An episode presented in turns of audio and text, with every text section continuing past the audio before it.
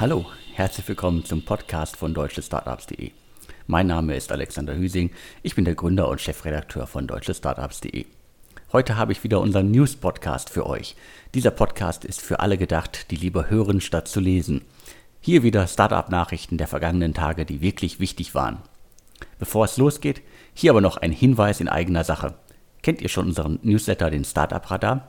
Im Startup Radar stellen wir jede Woche frische, junge, aktuelle Startups vor, die noch nicht jeder kennt. Ihr könnt den Startup Radar jetzt einfach abonnieren. Den Link dazu findet ihr in den Infos zum Podcast auf allen Plattformen. Und jetzt geht's auch schon weiter mit den Startup-Nachrichten der vergangenen Tage, die wirklich wichtig waren. Zum Start habe ich direkt eine Übernahme, einen Exit für euch. Den haben wir schon exklusiv auf deutschestartups.de verkündet. Hier jetzt aber noch einmal die Details. Das Berliner Kleinanzeigen-Schwergewicht Immobilien Scout 24 übernimmt Immoverkauf24. Das ist ein junges Hamburger Makler-Startup, das 2011 an den Start gegangen ist. Die positionieren sich seitdem als Expertenportal rund um den Verkauf von Immobilien. Konkret geht es dabei darum, dass das Unternehmen Immobilienbesitzern hilft, einen Makler für den Verkauf oder die Vermietung ihrer Immobilie also ihres Hauses, ihrer Häuser, ihrer Wohnungen zu finden. Und konkret, ganz konkret geht es dabei um Empfehlungen, also um Lead-Gen. Gründer Nils Jakobsen baute das Unternehmen komplett ohne Angel-Gelder, ohne VC-Gelder auf. Das heißt, ihm gehörten beim Exit auch noch 100% des Unternehmens. Was muss man sonst noch wissen über Immoverkauf 24? Da haben zuletzt 60 Mitarbeiter gearbeitet und äh, ein paar Zahlen zum Unternehmen gibt es auch noch. 2018 lag der Jahresfehlbetrag bei gerade mal rund 32.000 Euro. Im Jahr zuvor erwirtschaftete das Unternehmen dagegen einen Jahresüberschuss in Höhe von 1,1 Millionen Euro. Das heißt, das Unternehmen war wirklich gut unterwegs und auch 2019 soll es extrem gut gelaufen sein. Wir haben auch ein paar Sachen zum äh, Exit, zum Verkaufspreis noch gehört. Immobilien Scout 24 soll wie aus der PropTech-Szene zu hören ist, bis zu 30 Millionen Euro für Immoverkauf 24 gezahlt haben.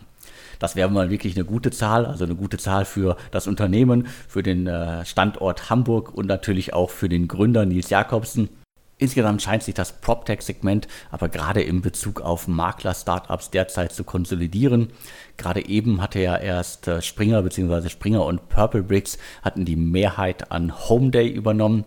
Das ist ja auch ein Startup, das im weitesten Sinne als äh, Makler, als digitaler Makler unterwegs ist. Und dementsprechend, mir scheint es so, die etablierten Player, siehe ImmoScout24 oder auch Springer und Purple Bricks, nutzen gerade die Chance, dass sie halt äh, Startups, die in dem Segment unterwegs sind, äh, kaufen, übernehmen, bevor sie vielleicht noch größer werden und ihnen das Geschäft kaputt machen. Beziehungsweise vielleicht haben die Unternehmen ja auch erkannt, dass sie da, dass es da eine Lücke gibt und äh, diese müssen sie schließen. Und das machen sie jetzt mit den Übernahmen von Startups. Und weil wir schon mal bei den Unternehmen mit der Zahl 24 im Namen sind, hier noch ein ganz kurzer Hinweis auf Autoscout 24. Die haben gerade die Mehrheit an Leasingmarkt, einem Düsseldorfer Marktplatz für Autoleasing-Angebote übernommen. Das Unternehmen ist seit 2012 unterwegs und wurde auch komplett ohne Angel-Gelder, ohne VC-Gelder aufgebaut. Leider weiß ich nichts zur Höhe des äh, Verkaufspreises, aber zumindest äh, deutet das in eine ähnliche Richtung. Autoscout 24 macht sich damit in einem Segment breit, das sie bisher vielleicht nur halb auf dem Schirm haben, beziehungsweise wahrscheinlich hat das Startup da den Markt besser äh, im Griff als Autoscout 24, die da auch Angebote haben und dementsprechend ist das auch für beide Seiten vermutlich ein sehr guter Zusammenschluss, eine sehr, ein sehr guter Exit. Und wer mehr darüber weiß, kann sich gerne melden, einfach an podcast.deutsche-startups.de schreiben. Weiter geht es mit Horizon Studios. Das Startup musste kürzlich eine Insolvenz in Eigenverwaltung verkünden. Und äh, was war passiert? Die Corona-Krise hat das Startup sprichwörtlich in die Knie gezwungen. Entschuldigung für diese Floskel. Die äh, Bestandsinvestoren wollten kein weiteres Geld mehr investieren. Die Hintergründe dafür kann ich leider nicht wirklich äh, mitteilen. Zumindest aber war oder ist Horizon Studios eine der größten Pleiten in den vergangenen Wochen gewesen. Investoren wie äh, Milano Investment, Project A, Vorwerk Ventures, das sind da irgendwie auch äh, gute Namen, haben da in den vergangenen Jahren 25 Millionen Euro reingestopft in das Unternehmen. die ja bekanntlich äh, smarte Koffer produzieren. Das alles scheint nicht ganz so funktioniert zu haben. Jetzt gerade in der Corona-Krise, wenn man halt äh, Reiseequipment verkauft, äh, wenn niemand reist und man äh, ist ein Startup, das eng auf Kante genäht ist, dann kann das schiefgehen. Bei Horizon Studios ist es schiefgegangen und jetzt gibt es aber zum Glück, wie schon bei 1000 Kind kürzlich, eine gute Meldung. 1000 Kind wurde ja von Weltbild übernommen. Bei Horizon Studios ist es ein bisschen anders.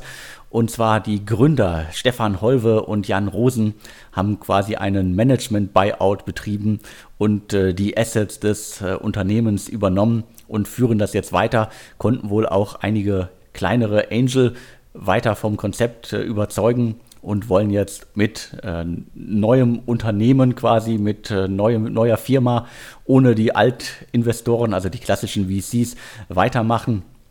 Alles soll ein bisschen kleiner wahrscheinlich werden und äh, wie Sie momentan sagen, scheint das derzeit einfach der bessere Weg für Sie zu sein.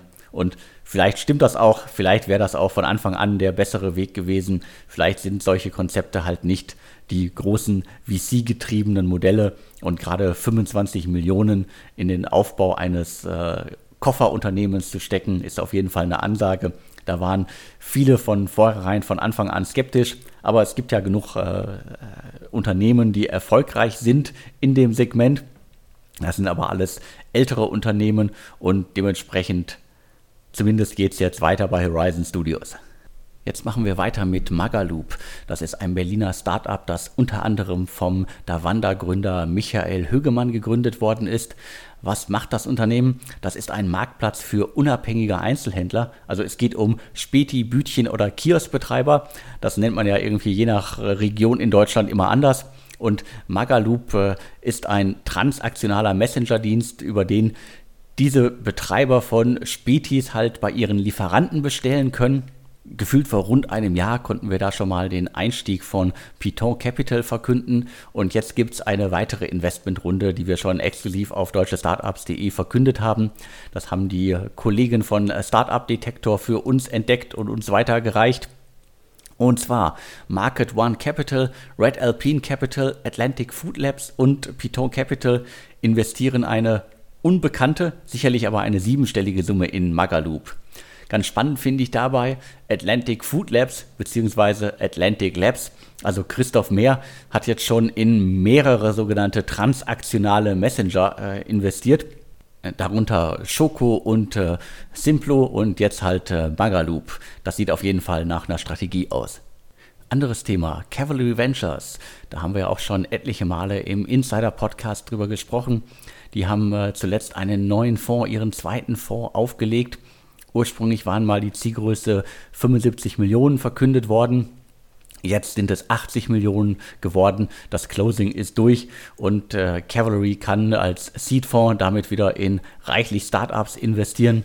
Was ich erstaunlich finde, ist, der erste Fonds war gerade mal 20 Millionen Euro schwer. Jetzt sind es 80 Millionen. Das heißt, sie können jetzt nochmal mehr Investments tätigen. Auf jeden Fall eine gute Nachricht für den Gründerstandort Deutschland. Die VCs kriegen ihre Fonds noch zu. Und wenn Corona eine Auswirkung auf die VC-Landschaft in Deutschland hat, dann ist es wahrscheinlich eher so, dass sie sich Gedanken machen müssen um den nächsten Fonds und nicht, äh, wenn sie gerade noch dabei sind, die letzten aktuellen Fonds zu schließen. Das wird alles eher zeitverzögert äh, zur, äh, eine Wirkung äh, zeigen. Dementsprechend aktuell alles noch auf Wachstum und alles noch auf äh, höher, schneller, weiter getrimmt. Jetzt einmal schnell nach Bonn zu LeanX. Hörer da draußen, die den Insider-Podcast äh, seit Ewigkeiten hören, werden das Unternehmen kennen. Wir hatten vor einiger Zeit schon mal den Einstieg von Inside Venture Partners bei LeanX verkündet. Jetzt steigt Goldman Sachs ein. 80 Millionen Dollar ist die Runde groß. Neben Goldman Sachs ist auch wieder Insider dabei, DTCP, Capnemic und Iris Capital insgesamt jetzt schon über 120 Millionen US-Dollar in das Unternehmen geflossen. Das ist auf jeden Fall eine Hausnummer, eine große Sache für den Standort Bonn. Auf jeden Fall. Was muss man noch über das Startup wissen? Das Bonner Startup bietet Unternehmen eine Softwarelösung an, mit der sie ihre IT-Strukturen optimieren und managen können. Das ist auf jeden Fall ein ganz, ganz großes Thema. Nicht nur in Deutschland, sondern weltweit. Und dementsprechend wird LeanX jetzt auf jeden Fall noch größer werden wollen und vor allen Dingen ja auch international wachsen wollen. Und ich glaube, das Modell und vermutlich auch das Geschäftsmodell werden dafür sorgen, dass wir von Linux noch sehr viel hören werden. Und ich versuche auch noch weitere Infos zur Runde herauszubekommen. Alles weitere hört ihr dann vielleicht in der kommenden Ausgabe vom Insider Podcast zum Abschluss nochmal ein Hinweis in eigener Sache. Wenn ihr euch für junge Startups interessiert, dann abonniert doch bitte unseren Newsletter und hört euch auch den Startup Radar als Podcast an. Da ist gerade die dritte Ausgabe entschieden. Im Podcast Startup Radar pitchen in jeder Ausgabe fünf Gründer ihre Idee in maximal 180 Sekunden. In der dritten Ausgabe sind Voltfunk, Moveo, MySkills, Dermanostik und Parklab dabei. Ich glaube, das lohnt sich auf jeden Fall. Und wenn ihr euer Startup auch mal im Newsletter oder im Podcast äh, vorstellen möchtet, dann schreibt mir einfach und wir schauen, wie wir das hinkriegen. Ich wünsche euch noch eine schöne Restwoche. Wir hören uns dann hoffentlich kommende Woche wieder. Mir bleibt jetzt nur noch zu sagen und tschüss.